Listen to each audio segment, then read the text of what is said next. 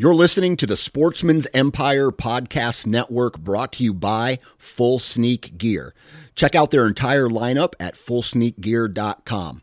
Also, be sure to check out our entire stable of podcasts at sportsmansempire.com. Transform the way you hunt with the all new base cellular trail camera connected by the Moultrie mobile app. Moultrie Mobile's industry best app gives you complete control over your camera settings, up to the minute updates from the field, and other interactive scouting tools on your smartphone or computer. Features like weather forecast, advanced species recognition, interactive maps, and a whole lot more. For more information and to make your purchase, visit www.moultriemobile.com. New from Moultrie Mobile, the Feed Hub offers first of its kind cellular connection and control for nearly any spin cast feeder on the market. When used with the Moultrie mobile app, you can monitor feed and battery levels, run feeders on demand, receive alerts when feeders are clogged, and remotely adjust feeding times.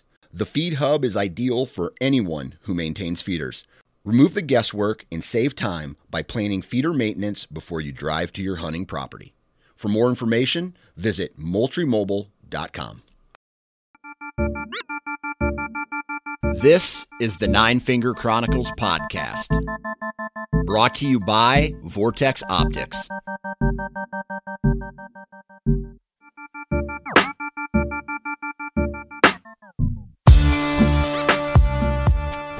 What's up, everybody? Welcome back to another episode of the Nine Finger Chronicles. I'm your host, Dan Johnson, and we have a really interesting episode today. I'm kind of a science nerd in a way, and that's why I love talking with today's guest. He's part of the Mississippi State University Deer Lab crew, and these guys do a lot of research on whitetails and a whole bunch of different things. And of course, my neighbor decides to mow as I'm doing this intro, so I'm going to uh, just let that pass. Anyway, I'm too lazy to, to, edit that out. So, anyway, um, Bronson Strickland is today's guest, and he's been on the podcast several times before. And he's going to talk about some of the research that he has done in the past. And, and it's uh, the, the first part of this episode is a real high level, uh, almost like a BS session about deer behavior. We talk about buck breeding and we talk about aggressive deer and how does can maybe swing one way or another when it comes to big body size or big antlers and things like that. The second half of the podcast is just questions I had about research and being able to predict deer movement or deer behavior. And what and the reason I brought this up is because we've had certain companies come on before and say they have apps that can predict deer movement, right? And that, you know, if you download this app and you pay for it, you're going to be able to know when to get into the woods. And it gives you an idea of a, a poor, good, great, excellent day, however they have it broken down to, to go out and hunt. And I wanted to talk with Bronson, someone who has years of deer research behind them and under them, their belt. And I would I'm, I'm looking for his advice on what predictive model would be the best if it's based off collared deer movement, if it's based off weather, uh, and questions that you, the hunter, should ask before putting your faith into predictive deer uh, the predictive deer movement model that some of these apps have. So, lots of good information on this episode. Hopefully, you guys enjoy it. I know I enjoyed recording it. Uh, real quick, if you're looking for a saddle, you need to go check out Tethered, right? Great people behind that product. They have saddles, they have platforms, they have climbing sticks, all the saddle hunting accessories that you need, and it's a great an, an additional tool for your your arsenal when you're going to to uh, go slay the beast. Wasp Archery, love their broadheads. Absolutely love the Boss four blade. Um, and actually, in the last couple years, I've been using the jackhammers, but just for fun, here comes the mower again. We'll let it go by. there he comes and there he goes. Wasp archery and uh, I, have been playing around with the boss four, four blade again right? And i dude I, I put together a couple groups with the four blade on that. I was like dang maybe i'll be going my main head will be the boss four blade this year. And uh, maybe i'll move away from the jackhammers. Either way it's a wasp head love them both they both destroy whatever they hit. And uh, you know, mechanicals and uh, uh, mechanicals and fixed blades both have their benefits, and you can find out more information about what heads you may like at wasparchery.com. Discount code SN20 for 20% off. Then we have HuntStand again, always on this always download or always researching, always looking for access routes, and that's what I did this week. Um, it was raining outside for just a little bit, or and it was hot as balls out this week. So I was sitting in, my air conditioner on my phone, scrolling, scrolling, looking around. Okay, there's a good access route. What about this tree stand location? Here's what I've seen in the past and I put in a whole bunch of trail cameras this weekend too. So as that that cell data starts coming in, I can see where I want to put this. Uh, uh, my attention this year on some of my main farms. I lost 100 acres, so I got to go try to find new uh, property, and uh, I'll be uh, accessing and using HuntStand quite a bit. Discount code SN20 for 20% off. Also, um, if you want to find out more information, huntstand.com. Lastly, Vortex. If you are looking for a spotting scope, binoculars, rangefinders, uh, rifle scopes, you name it in the optics game, just go check out vortexoptics.com. They have what you need, and they also have their VIP warranty, which is a lifetime warranty. If you have a pair of binoculars, you've bought them 20 years ago, or you know, whenever that, whenever they first came out with their first offering, and they break or bust or fail, or you did it, or it was an accident, or whatever, you, all you have to do is send it in. They will fix it for free and send it back to you, right? On top of that, their customer service is impeccable. And uh, you guys should really just go check out vortexoptics.com for all of your optics needs. There's the commercials for today. Huge shout out to everybody for tuning in. Man, I hope you guys enjoy this. Huge shout out to Bronson. Please go to iTunes, wherever you download your podcast, leave a review and a five star review would be nice. Let everybody know how badass this podcast is and how much great information that we're putting out. Love you all. Let's get into today's episode. Three, two, one. All right, on the phone with me today. It's been a while since we've chatted, Mr. Bronson Strickland. Bronson, how we doing, man? Hey, Dan, I'm doing great. Good to talk to you. It has been a while. Yeah, yeah. So, how's your summer going so far? Hot, ridiculously, yeah. miserably hot and humid. Heat index over 110 a lot of days. So, not fun to be outside. Right. So, this it's the same thing with with Iowa, right? I mean, we complain about the weather being hot and muggy this time of year. You guys are way further south than we are down in Mississippi. And like it's always hot down there. Even in the wintertime, it's hot down there, I, I feel. So so is this is complaining about the heat just something you deal with? Because I feel like if if it was so bad, people would just be like up and move, or is it just too hot to move?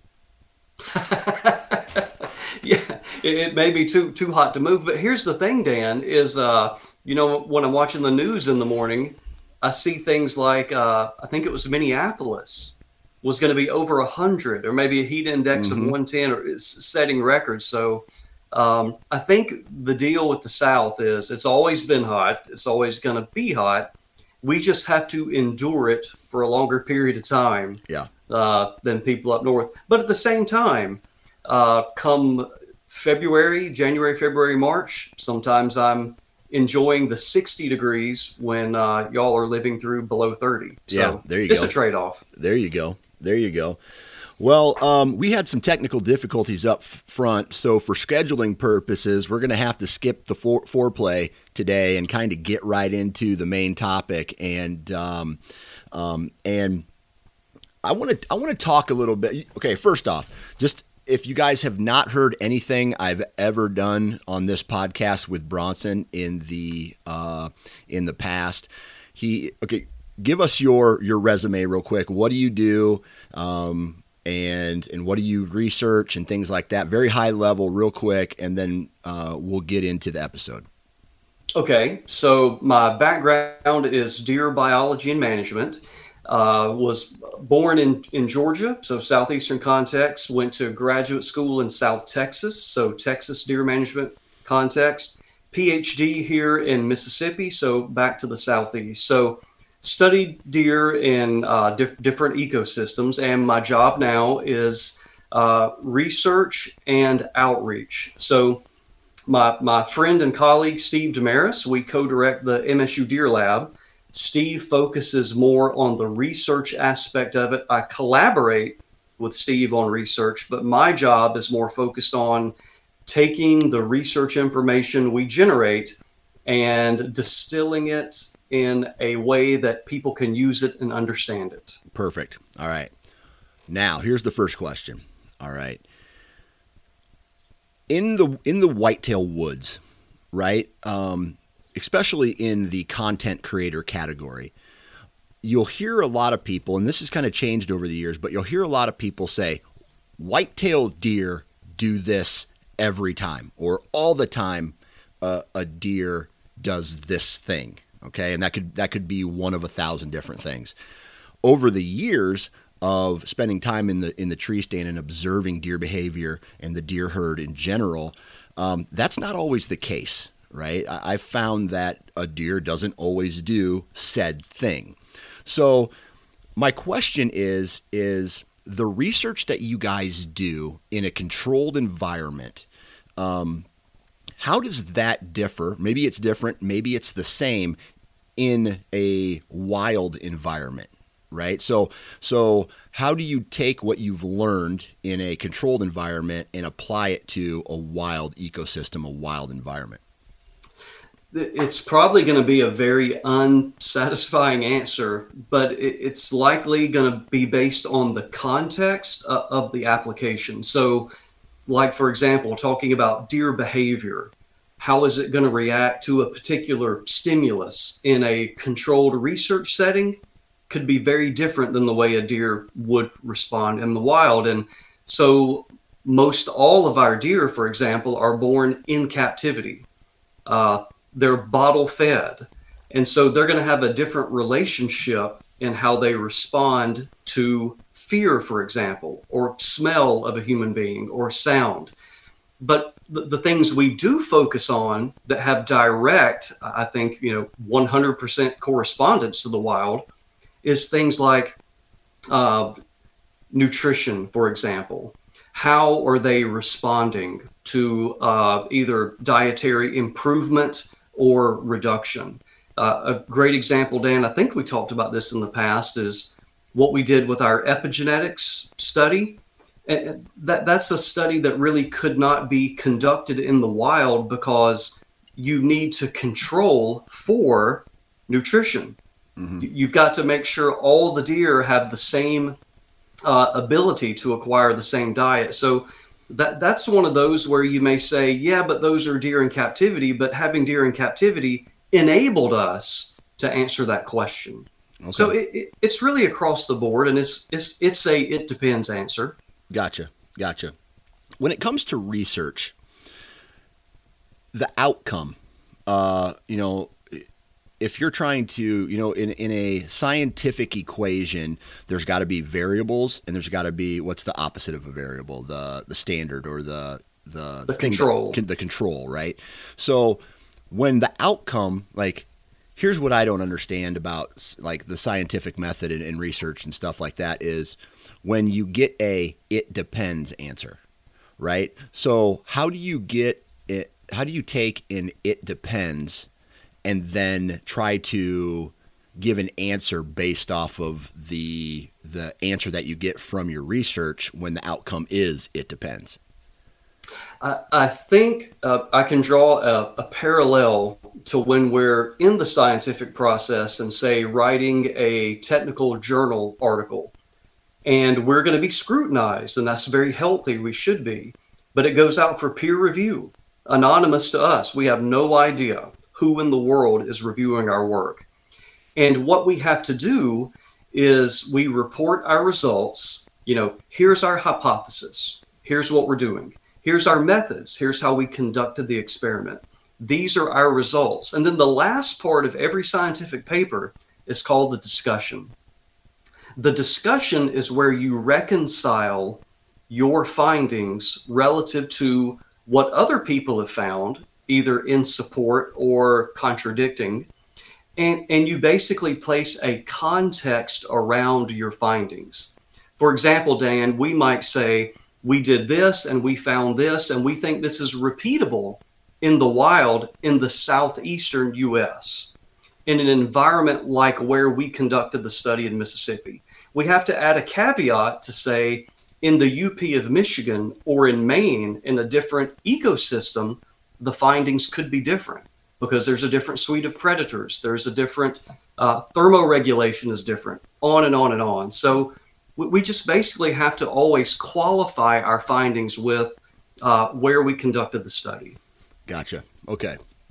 So, kind of going all over the place here. When I was, you know, I don't know if you've ever hunted um, uh, a deer herd and had the ability to not necessarily focus it, it's not that you're trying to do it. It's this is just the outcome of, of what happens. And let's say you you put the antlers together and you rattle, okay, and mm-hmm. there's a deer that shows up every time right i had a i have i've had multiple experiences with this over the years where i rattle and a, the same deer will come in every single time. Now this this deer is not of shooter sh- my shooter caliber, and what this does is it just gives a little insight to their their personality, right? And then we have other deer that I've seen in the past where I've I've seen them, I've tried to call at them, and they ha- they want nothing to do with any type of calling, right? Giving a little bit of insight into their their quote unquote personality. Have you guys done any type of study um, on your personality or like on deer individual personality and how that how that reacts to the rest of the herd?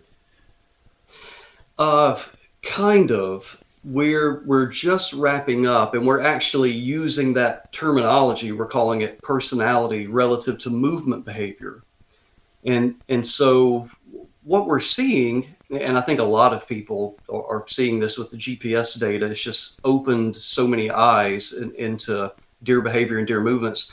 We have home bodies, Dan. We, have yeah. got some bucks that after they disperse, they they're there. They're we, we, we say they're like norm on on Cheers. They go to the same bar, they go to the same seat. That they're very predictable. Yes.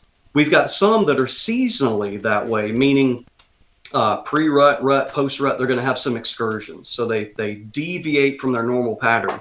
And then we've got some bucks like we've put on social media that, that just pick up and move. I mean, it, almost a migration that they will literally go 10 miles away from where their spring and summer home range is to where their fall winter. You know, we've got one that crosses the Mississippi River twice a year between summer and fall home ranges. And we're just calling that they have different personalities.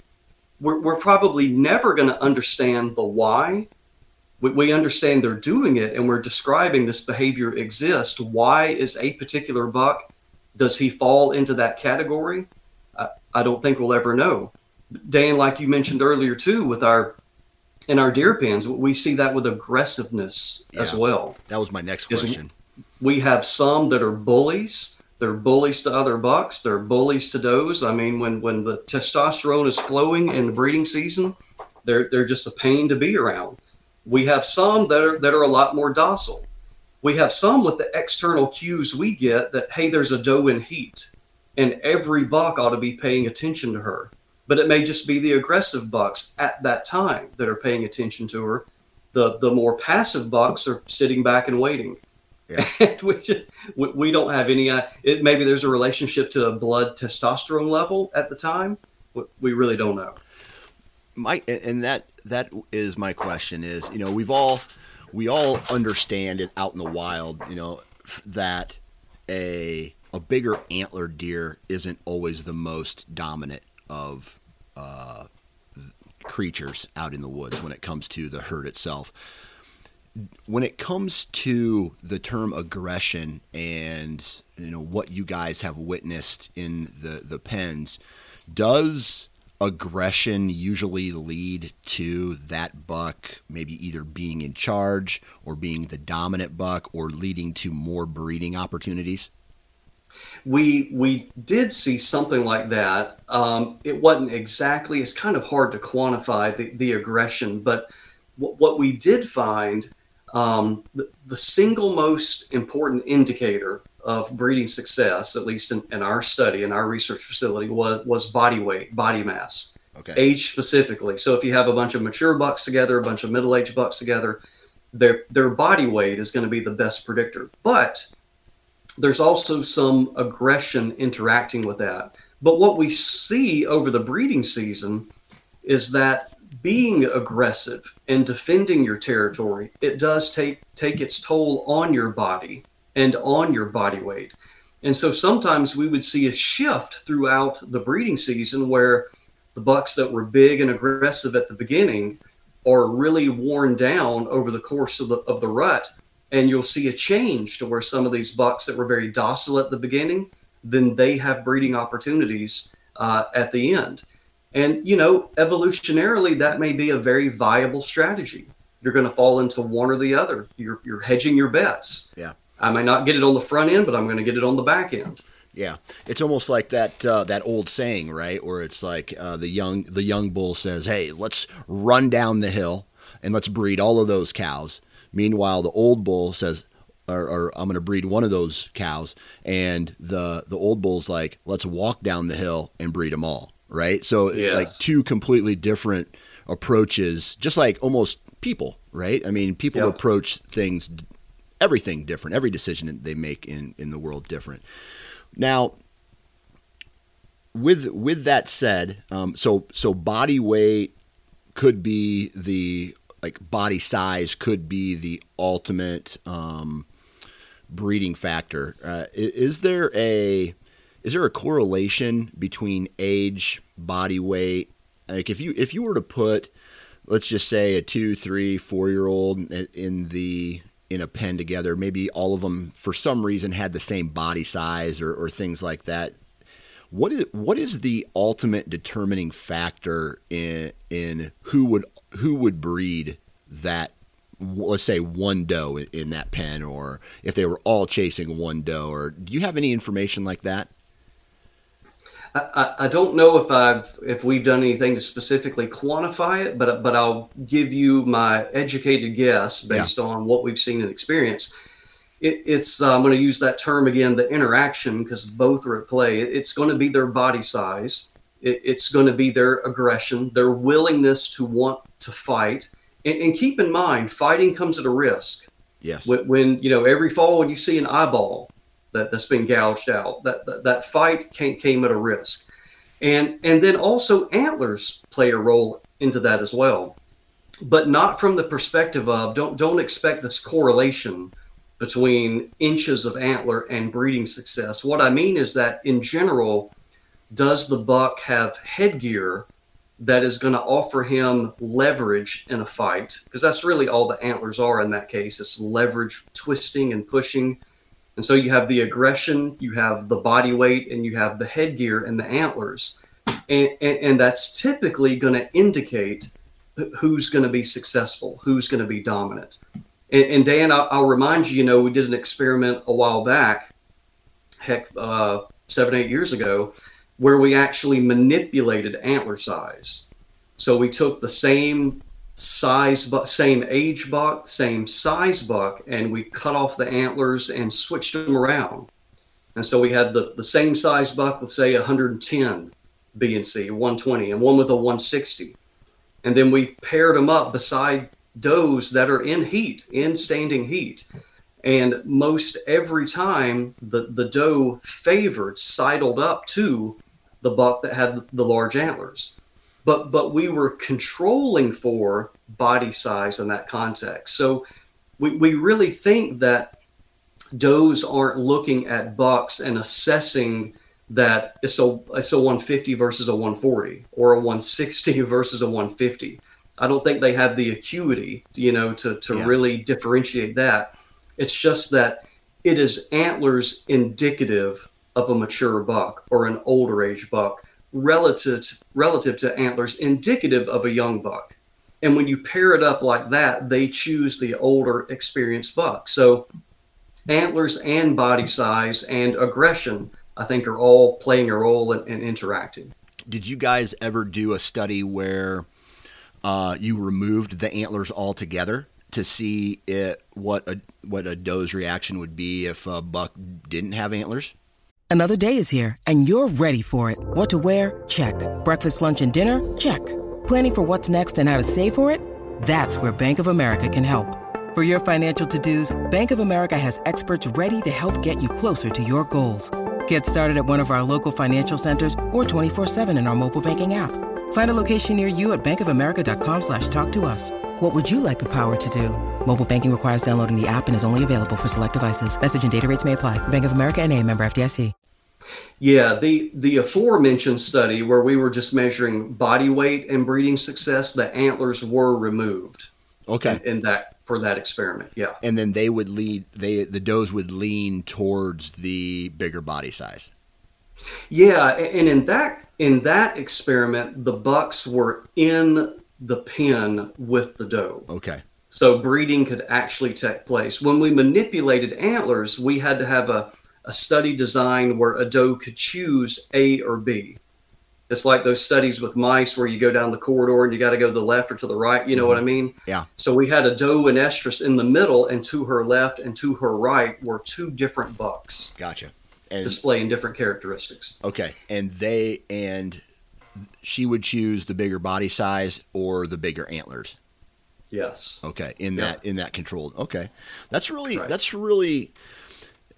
But what what you're taking out of the equation at that point is aggression, and um, so if it was the doe's ultimate choice, she would go for body size and or uh, antler size. Yeah, that, that that that's that's what we found, Okay. and we think would would be advantageous. Gotcha. Exactly. Yeah. So, but that does that doesn't always mean. I mean, that doesn't always mean that that particular buck gets to breed because if you added in aggression, and this is just hypothetical, the outcome could be different if the smaller bodied sized or the smaller antler deer was potentially more aggressive. Yeah, um, you know, I, I I wouldn't expect that if the buck was a lot smaller. Right. You know, he's ten percent smaller but twenty percent more aggressive. Yeah, but Yeah. I don't think you're going to see that with a five and a half year old buck versus a two and a half year old buck, for Right. example. Right. Yeah. I had a I had a deer several years ago, and I still think about him every once in a while, especially when I'm in the, the tree stand seeing a young deer come in and maybe grunt or chase a you know that that mid October time frame where the buck is ready to breed, but the does are not. And he's, uh, he was a three year old, and he he had a I'm guessing like a a, a low 130s style rack, um, decent body size for a three year old. You know, nothing too crazy big, but definitely not small. Uh, maybe to the untrained eye, a guy could look at him and go, "Hey, that's a four year old." Okay, so right on that, flirting with that that uh, that border right there. He would come in to certain fields or certain staging areas that I was hunting, and he controlled it.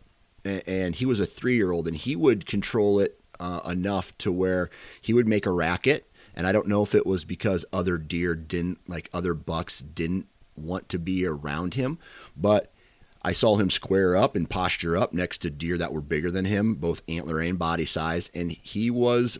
I'm.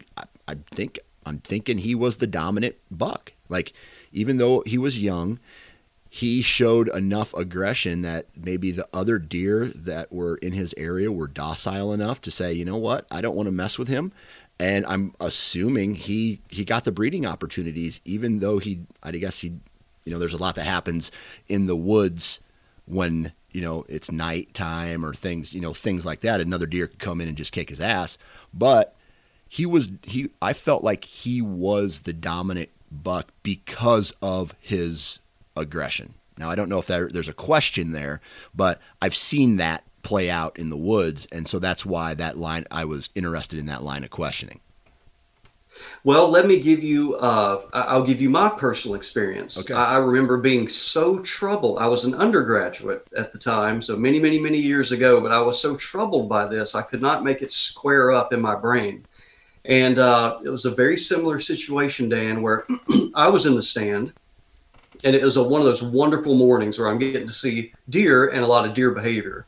So I'm, you know, got my binocular and I'm I'm zooming in and watching this really cool stuff. And it was a middle-aged buck and he was making a rub. Just yeah. just seeing and watching that. About that time, I hear a, a deer running, and by all accounts, it, it, it's a doe displaying that, that she's an estrus, you know.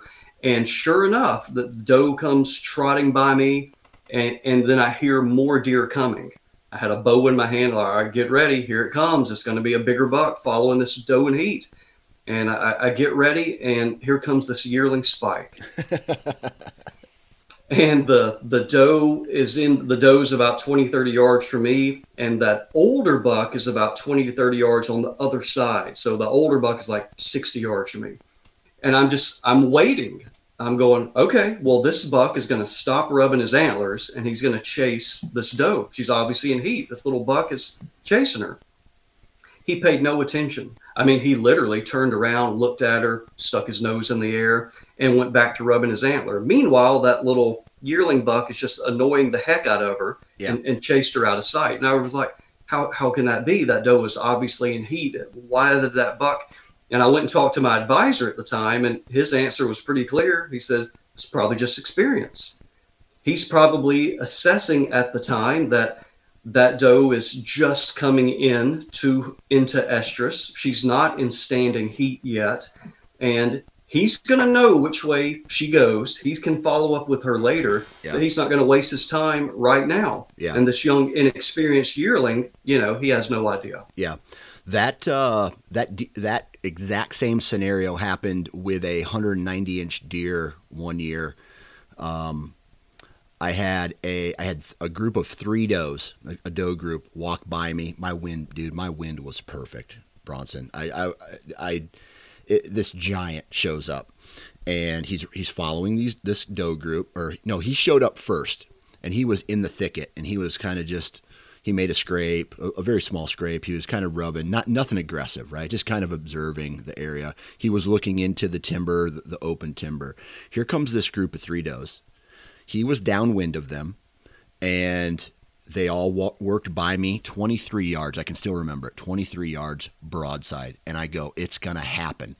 He had his he had his head up, he lip curled, and he walked the opposite direction.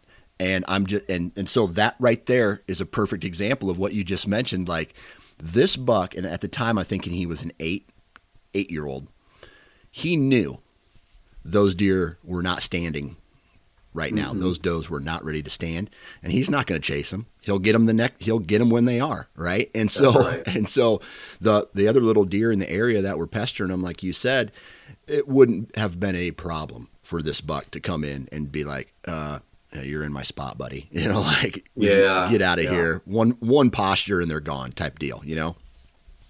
It, and then, Dan, it kind of does beg the question when, when you do these studies, you know, genetic analyses re- reveal that uh, even in populations, like take your classic South Texas scenario where half your bucks are mature, but you will still get the genetic signature every single time where some younger yearling and two year old bucks are still breeding. And so, based on what we're talking about, you think, now, now, how can that be? And and the, the reason that happens is that it, it might be very opportunistic for that young buck to behave that way because their breeding opportunities are opportunistic. Yeah. So, it, you know, it's a function of how many does on a particular day or week or whatever are simultaneously in heat there's only so many mature bucks that can cover those does that are in estrus. And if you have additional does that are in estrus that aren't being courted by a mature buck, that's where the young bucks get their opportunity. Yeah. So maybe that is that's why they're zigzagging all over the place looking for these opportunities because yeah. They have to find a vacant doe that's not being covered by an older buck. Yeah, and, I, and again, I've seen that right? Mm-hmm. I, have seen that. Hey, how did he get so lucky? I, I, see some, you know, spike spike buck or or forky breeding uh, a younger doe, right? And I'm just like Jesus, man. You would think there'd yeah. be something out here chasing him, but they're probably consumed with, you know, if there is a and I think there is in, in the environment where I hunt, you know, there's the buck doe ratio is off. So that means that a majority, if I had to guess, uh, during peak breeding, uh, the ma- majority of the bucks are going to have that opportunity that you talked about. Right. So Right. So, all right. Um, I want to talk about predictive modeling. Okay. You guys have done a lot of research um, using collared deer studies, talking about movement, talking about, you know, increase of movement, talking about lulls, you know, like, uh, you know, you hear the, the term lull and, and things like that when it comes to deer movement per se. All right. So th- there are these apps there's multiple apps that have come out where the predictive model is all based off of collared deer studies and, and that's telling hunters you should or should not uh, get in the woods today or the the likelihood of deer movement is good uh, poor whatever you know you, you get what i'm saying Yep. my question is when it comes to predictive modeling uh, based off of uh, deer collared deer is there is there something that we should watch out for when um, utilizing or putting faith in that kind of technology Yeah, I, I would say uh, how definitive the the prediction is would would scare me away. And what I mean by that is, you know, Dan, with with all the deer we've had collared over the years, for to say that on these particular conditions, environmental conditions, deer aren't going to move. That should that should be a siren. That, Yeah. that that just can't be because deer move every single day what what's what's more likely going on are just tendencies or or increased behavioral response on a particular day and, and then you have to be uh, i guess thinking about how big of a difference between quote a low deer movement day and a high deer movement day is is is going to motivate you to get in the woods here's here's what i mean so stuff we'll look at is like, uh, yeah, you might come up with statistically that there's a difference on a particular day. Yep, deer did move more on that day. But then you have to look at what we call in research the effect size. What what's the deviation from the norm? What would they normally do? And so you might say, yep, they did move more on this day, but it was only 5% more. So I can sit back and say, from a statistical standpoint, scientific standpoint, I can say, yep, on this particular day with these particular conditions, deer are going to move more. But the next question is, how much more? And is a 5 or 10% chance, is that enough? Well, that's really, I think, based on you and, and how, how you process that information. So here's an example. It might be that I've got three days it's coming up this weekend. I, I've, I've got three potential days. I can only hunt one. Well, I'm going to choose to hunt the day where there might be that 10% chance or 20% chance that deer might move more. So that was really long winded, Dan. But I guess to circle back to your question, um, it would scare me if it was a, a yes or no, zero or one type more prediction. binary answer If it were binary, I would move away. Yeah. So, h- how would a guy, you know, all the research that you've done, how would a guy try to decipher what uh, is considered deer good deer movement? L- Okay, so let's just say this: I download an app. It tells me I'm going to. Um, uh, there is a. It's a. Let's just say there's three options. There's poor, good, and great okay uh, and it's telling me today is a good day but tomorrow is going to be a great day what what kind of questions should i be asking either myself or the maybe even the the people who come up with this predictive model of what the difference between poor good and great deer movement is That's uh, that's a really good question, and uh, I really don't have an answer for you uh, at this point. Um, it, it it may simply be that, Dan. I mean, it may be simply asking them what what it what's the difference. Um, you know, based on their the algorithms that are that are used to predict. You know, what is the what's the likelihood of seeing deer on a poor day versus the likelihood of seeing deer or buck movement on, on a good day? I think you would just have to pose that question to them. Yeah. If if there was a let's just compare two predictive models for a second. And I don't know if you guys have done any research on this. We're going to have one that is collared deer movement and then one that is uh, a predictive model based off weather patterns. Is there one that you would say would lead someone to a, a more I don't know what the word is accurate uh, prediction of deer movement? If is it actual deer movement, or could it could you also get away with a predictive model based off of uh, weather patterns? I think Dan, reframing the question just a little bit, yep. I, I think I would put more weight into a model derived from the area that you hunt. Yeah. So if I'm in Florida, I'm probably going to go with more southeastern data sets and models derived from that. Yep. Versus versus something say in Michigan. Okay. Okay.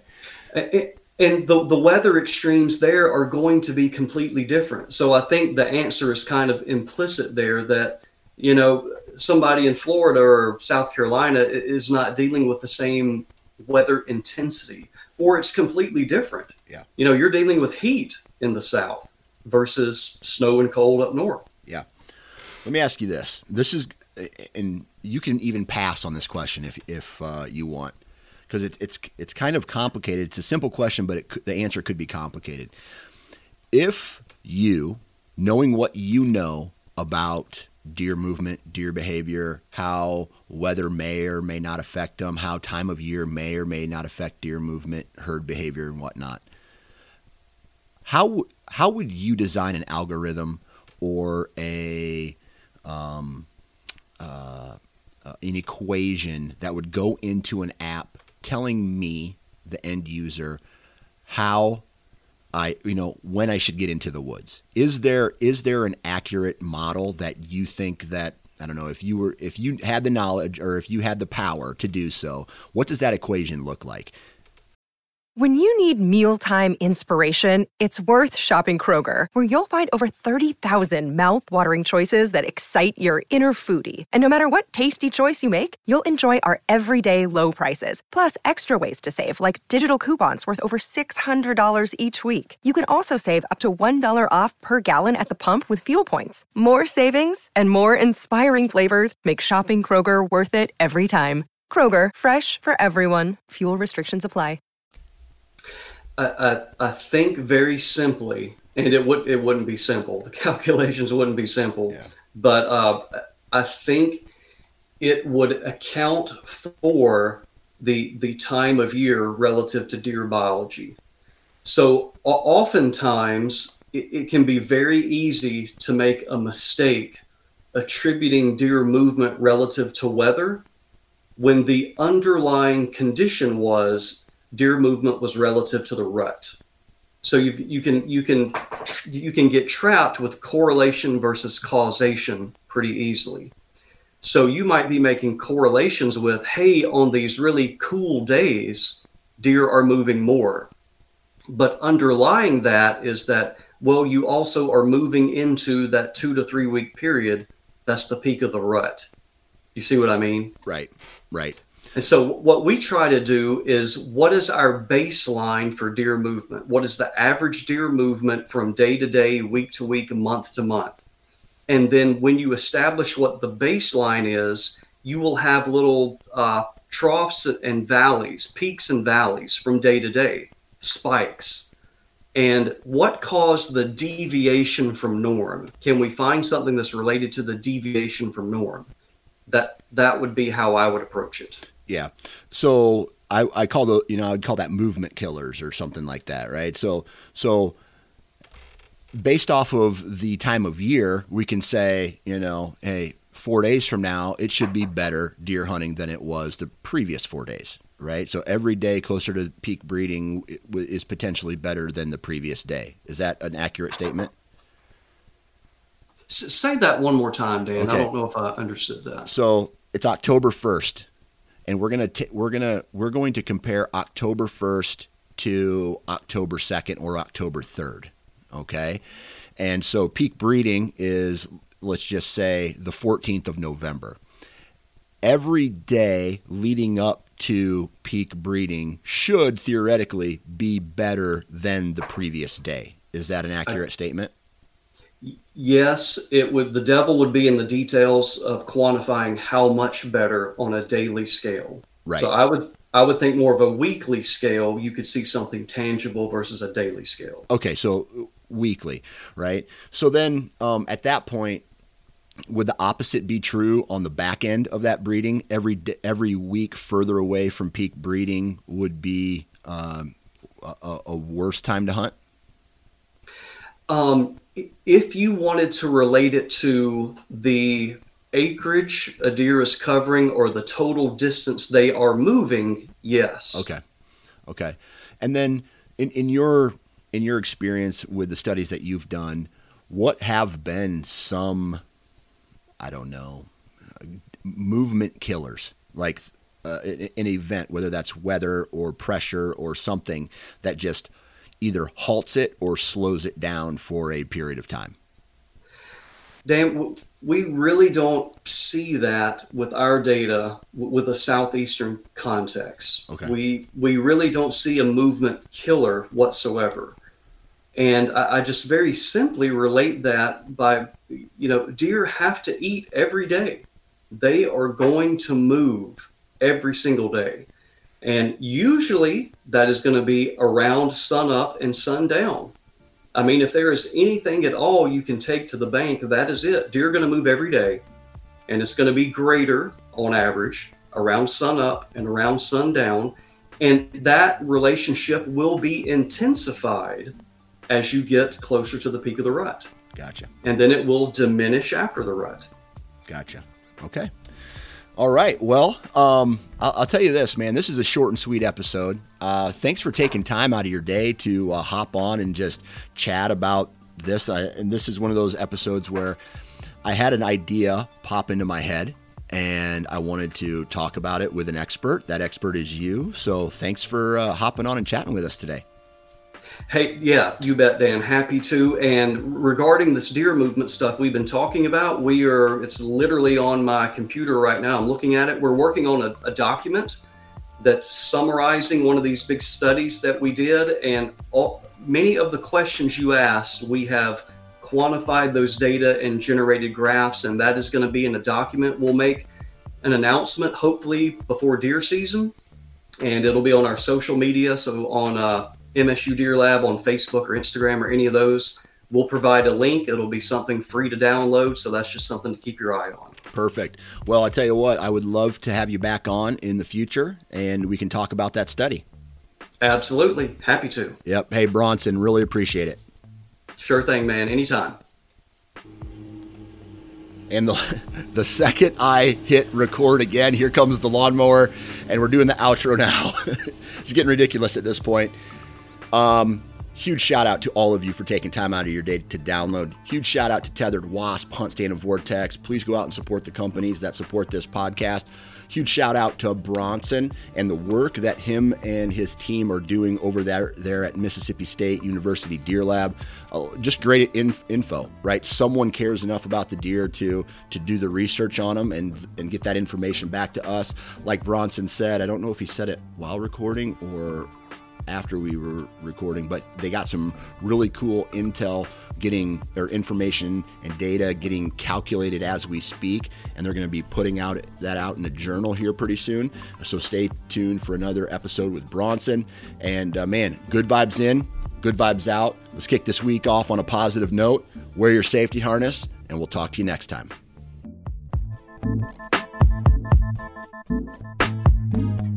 Thank